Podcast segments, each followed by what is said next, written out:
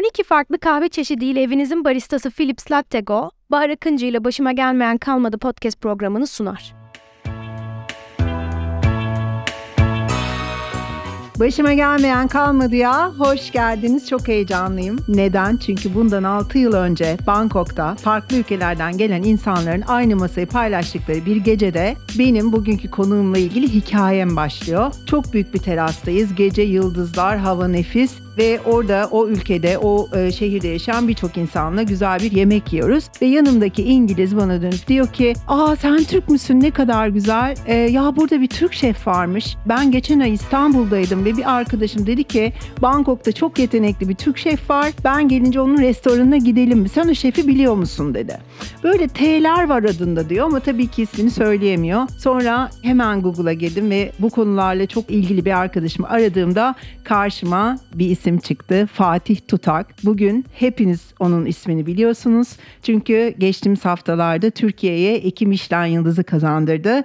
Fatih hoş geldin. Hoş bulduk Bahar, merhaba. Çok mutluyuz burada olduğun için. Ben o gece şöyle düşünmüştüm. Ertesi gün Chiang Mai'ye gidiyordum kuzeye, Tayland'ın kuzeyine. Dedim ki göremeyeceğim ben bu şefi, ziyaret edemeyeceğim restoran ama yolumuz bir yerde kesişir. Hakikaten de 4 yıl sonra Urfa'da başka bir gastronomi projesinde Harran Üniversitesi ile ilgili yine şefler bir araya gelmişti ve bir kişiyi tanımıyordum ve o bir kişi bana elini uzattı. Merhaba ben Fatih Tutak dedi. Bangkok'ta seni ziyaret etmeyi hayal ederken Urfa'da tanıştık ve arkasından ben İstanbul'daki o müthiş deneyim sunan restoranına geldim. Sonra da bağımız bir daha hiç kopmadı. Çok yoğun bir programın var. Ee, çok teşekkür ediyorum buraya geldiğin için. O akşam ben de salondaydım. Ee, izleyiciler arasındaydım ve dört tane şefe yıldız dağıtıldıktan sonra birkaç kişi dedi ki Aa, Fatih almadı mı? Ve ben dönüp dedim ki yanımdaki arkadaşıma iki yıldız geliyor. Hakikaten de bir süre sonra açıklandı ki sen iki tane Michelin yıldızı kazandırdın. Türkiye'ye diyorum artık çünkü ilk defa böyle bir şey yaşıyoruz ve sen bu şekilde hepimizi onara etmiş oldun. Beni orada en çok etkileyen cümleyle başlamak istiyorum. Dedin ki ben bundan e, işte 6-7 yıl önce cebimde 300 dolarla yola çıktım ve arkasından da buraya kadar geldim. Ee, nasıl cesaret ettin 300 dolarla e, yola çıkmaya ve ilk yaptığın şey neydi? Wow. ee, her insanın olduğu gibi benim de hayatımda inanılmaz kırılma noktaları ve her şeyin başlangıcı var. Hiçbir şey kolay olmadı. Fakat güzel de bir hikayesi var aslında. Yani işte burada okuldan, açlık okulundan mezun olduktan sonra Türkiye'de biraz çalıştım ve kafayı birazcık böyle Asya'ya gitmeye takmıştım. Herkes Avrupa'ya ya da Amerika'ya gitmek isterken tersini yapmak istedim. Ve o yüzden de biz de oradan aslında geldiğimiz için yıllar yıllar önce hep aklımda oralara gitmek vardı. Ve bunun için e, çok çabaladım. Çok e, CV gönderdim, iş aradım. Hiçbir yerden cevap gelmedi. Ve en sonunda artık böyle çıkmam gerekiyordu yurt dışına. Yaşım da zaten 20 idi. 20 yaşına yeni girmiştim. Ve bir anda mecburen kendimi Kıbrıs'a gitmek zorunda bıraktım. Başka bir seçeneğim yoktu. Gitmek zorunda kaldım. Kıbrıs'a gittim ve Kıbrıs'a gittikten sonra birkaç gün içinde ya Kıbrıs'ta çalıştığım yer botanik bahçeydi. Konteynerden bir mutfak. Kendim mecburen yurt dışına çıkmak zorundaydım. Bir şekilde gitmek zorundayım Türkiye'den. Ve gittim.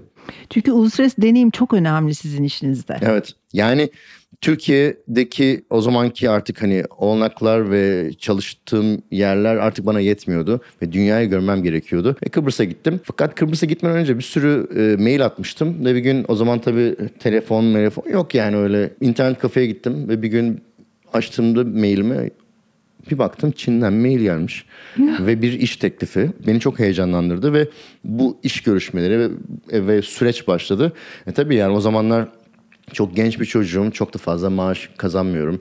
E, ailem de çok varlıklı insanlar değil sonuçta yani. Hep orta insanlar. Ve ardından da e, bir şekilde iş görüşmeleri başladı. Kontrat geldi. Hiç bakmadan imza aldım, scan ettim, geri gönderdim falan filan derken İstanbul'a geldim. Evraklarımı hazırladım. Bana dediler ki gelirken yanında sütlaç, güveç kapları getir, şiş getir. İşte burada onları kullanırız, kullanmak istiyoruz diye. Çin'in liman kentlerinden biri olan Qingdao diye bir şehre gitmek için uçak biletimi de almam gerekiyordu. Çünkü ben zannediyorum ki uçak bileti gelecek ve e, ben gideceğim. O zaman da uçak biletleri çok pahalı. Bir yerden artık e, dediler ki uçak biletini sen alacaksın. Biz de sana burada geri, dönem, geri ödeyeceğiz tekrar. Neyse bir yerlerden para buldum falan filan derken uçak biletimi aldım. 300 dolarda para artmıştı. Babam uzattı parayı dedi ki yanında dedi harçlık olsun dedim ki 300 dolarla Çin'e mi gidilir? ben ne yapacağım orada? Bana orada demişti ki bundan sonra artık yani başaracaksın. Kendi başının çaresine Kendi bakacaksın. kanatlarına kan- uçacaksın. Evet yani bir tane de valiz almıştı. Kocaman böyle bir valiz. En büyük jumbo boylardan. Pekin havalimanına indiğimiz zaman o valiz paramparça olmuştu. Yani Oo. evet 60'lar böyle. Valizi sonra bantladım falan derken uçağı değiştirdim. Pekin'den Çindao'ya indim ve aslında Asya'daki hayatım Başladı. başladı ve 16 yıl 7 tane ülkede çalıştım sonra. Yani inanılmaz bir macera. Tek bir bavulla gittim. Orada evlendim. Bir tane kızım oldu. Sonra boşandım. sonra tekrar geri geldim falan derken uzun bir macera. Yani oradan Pekin'e geçtim. Pekin'den Tokyo'ya. Tokyo'dan Singapur'a. Singapur'dan Kopenhag. Kopenhag'dan geri geldim Hong Kong'a. Hong Kong'dan sonra Bangkok. En son 4,5 sene aslında tam yıllar sonra kendi tarzımı, kendi pişirme tekniğimi, yaptığım yemeğin karakterini aslında aslında o zaman Bangkok'ta aslında belirlemiş oldum. Bangkok'a geldiğinde artık su şefiydin galiba. Hayır Bangkok'ta oranın direktörüydüm artık. Şefi Aa. direktörüydüm tabii.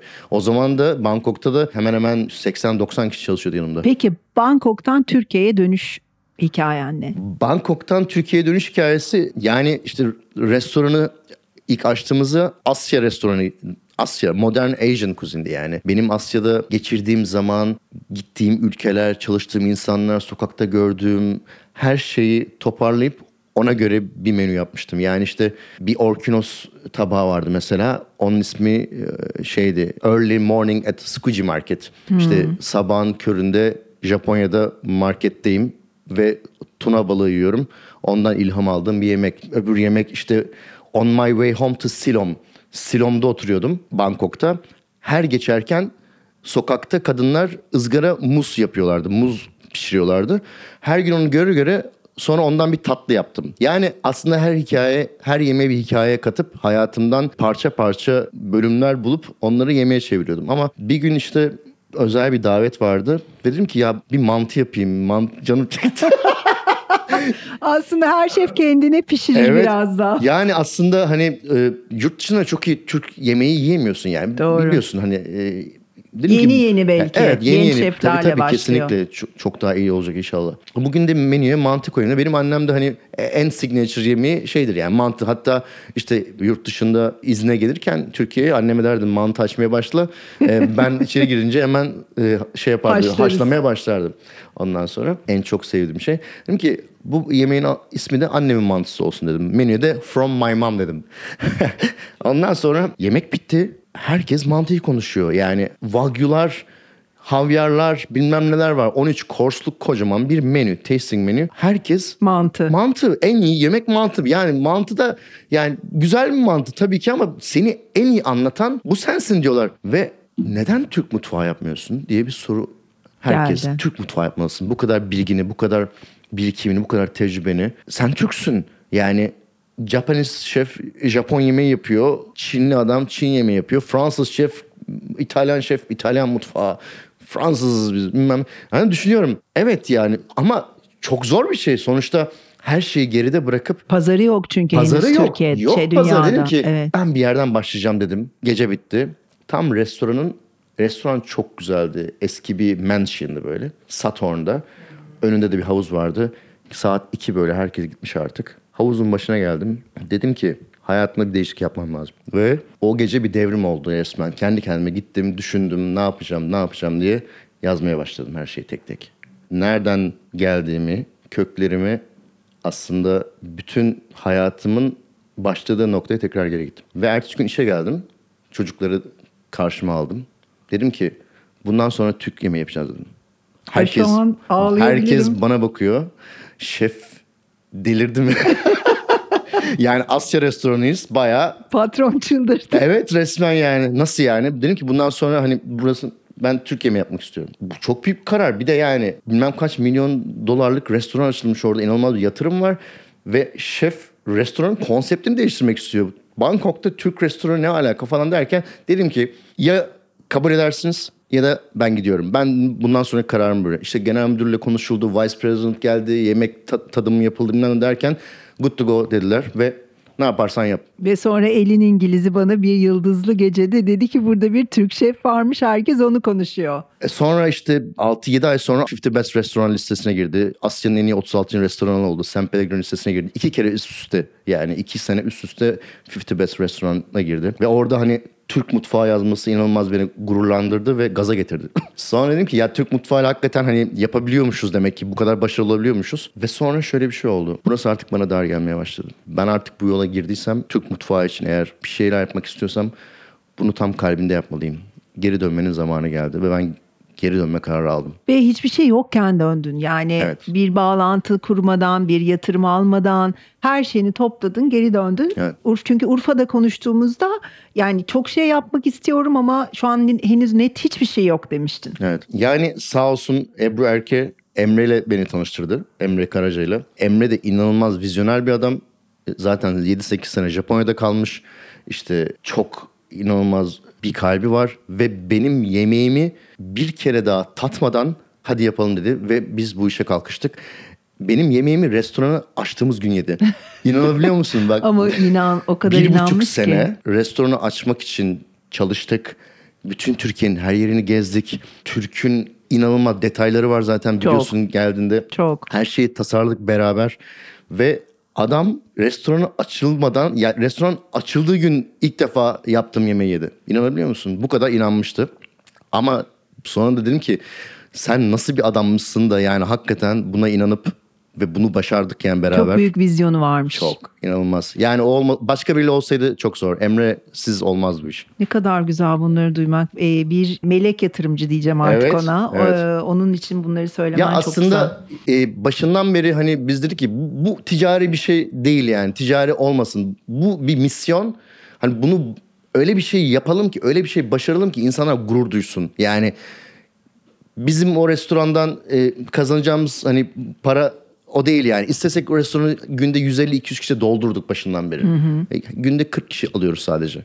Beni şey etkilemişti en çok geldiğimde. Ee, evet çok nefis bir deneyim mutfağı. Gencecik insanlar çalışıyor. Yemeğini bitirip onlarla sohbet ediyorsun, mutfağa giriyorsun. Beni en çok etkileyen şeylerden bir tanesi aynı gece hem Paris'ten önemli bir e, gazetenin yazarı hem New York Times yazarı sen de yemek yemek üzere gelmişlerdi ve e, o New York yazarıyla sohbet ettiğimizde böyle 60'larında bir beyefendi bir buçuk ay önce rezervasyon yaptırdım dedi. Bu beni çok e, mutlu etmişti gerçekten. gelen insanlar ve ilgi inanılmaz bizi mutlu ediyor. Orası zaten yani okul gibi oldu artık. Yani Evet. ben şey diyorum burası artık hani Türk mutfağının okulu gibi bir şey. Çünkü Doğru. gelecek nesillere vizyonumuzu, bilgimizi aktarabileceğimiz inanılmaz bir yer oldu ve amacımız da zaten artık bundan sonra buna yatırım yapmak. Gençlere, bizden sonra gelecek çocukları hakikaten böyle elinden tutup onlara bunu yapılabileceğini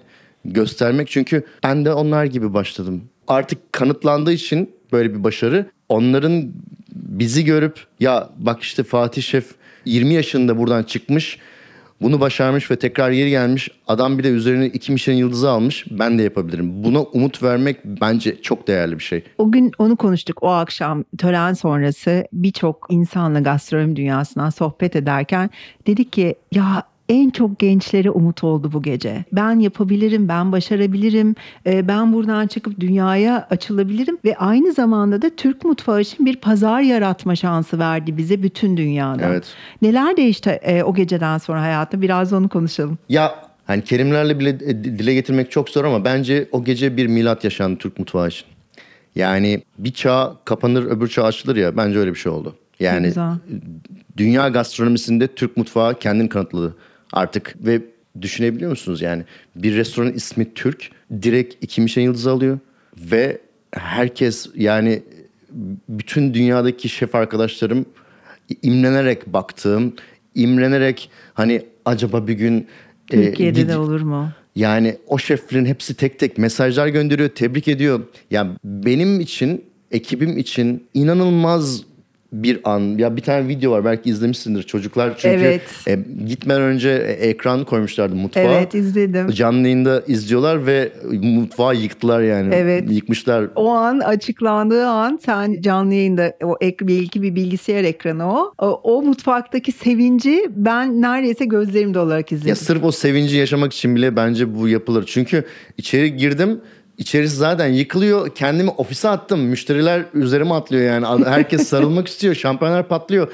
Gittim e, misafirlerin tam ortasına dikildim böyle dedim ki You are the luckiest guest ever dedim. Hiç bilmeden rezervasyon yaptığınız bir restoran. Şu an iki Michelin yıldız restoranında yemek yiyorsun. Afiyet olsun dedim. Kendimi ofise attım. Yani e, sonra Murat Muratcan var Gaselation'da geldi içeri şef telefonlar susmuyor cevap veremiyorum dedim ki fişi çek. fişi dedim çek yani biz dedim bununla uğraşamayız şu an. Diyor ki o kadar çok mail geldi ki bilgisayar şey yapamıyor. 90'larda olur ya, fişi Instagram'ım patladı dedim ki fişi çek.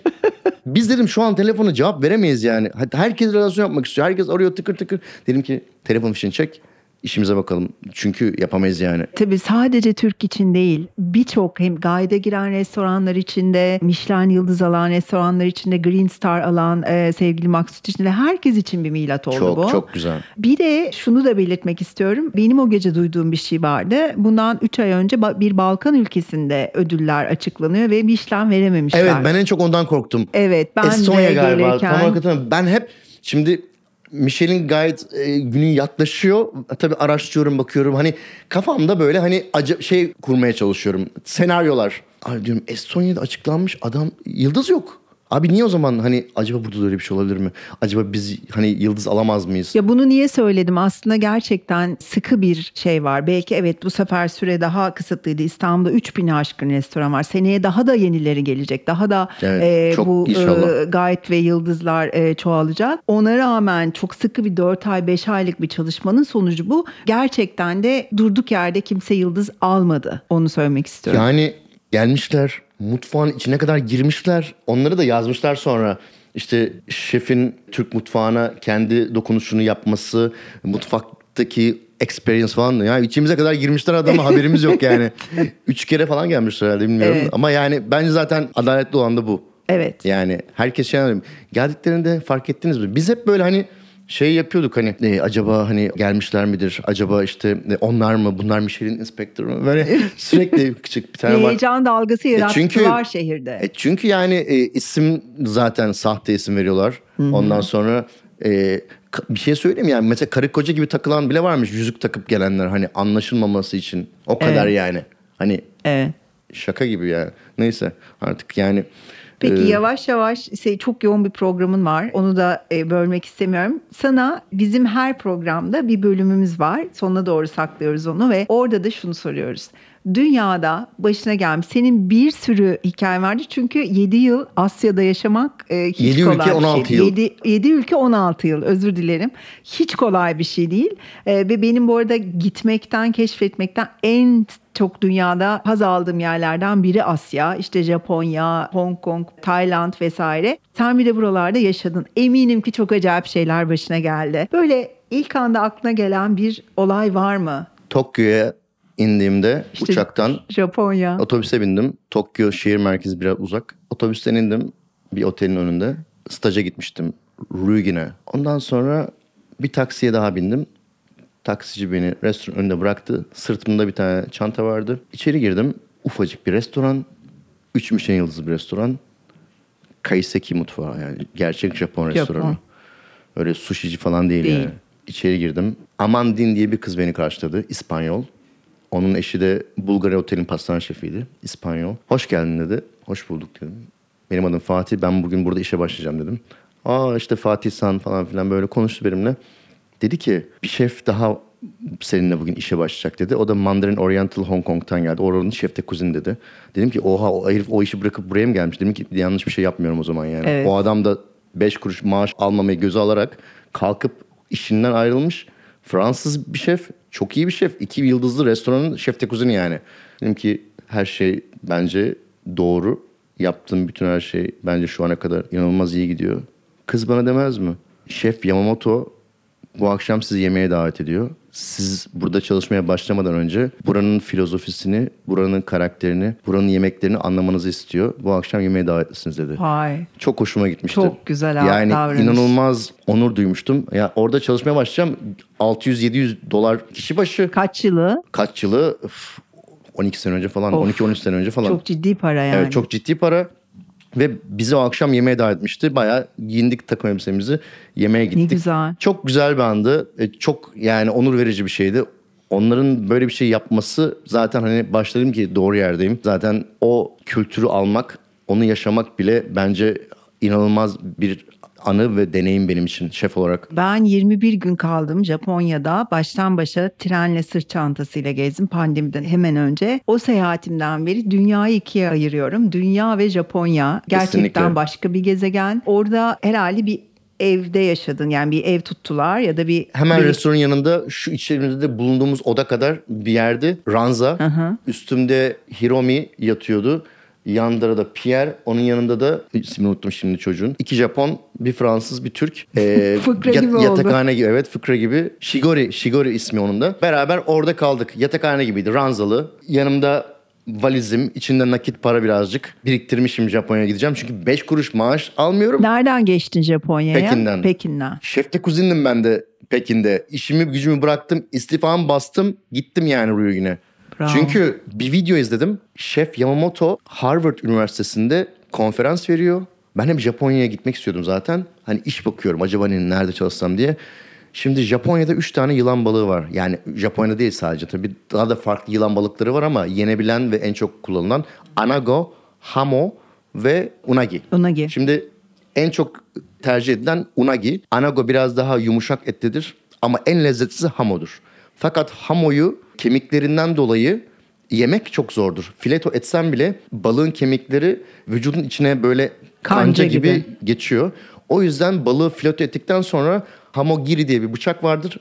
O bıçakla o kemikleri kırmanız gerekiyor işlemeden önce. Ondan sonra balığı yiyebilirsiniz.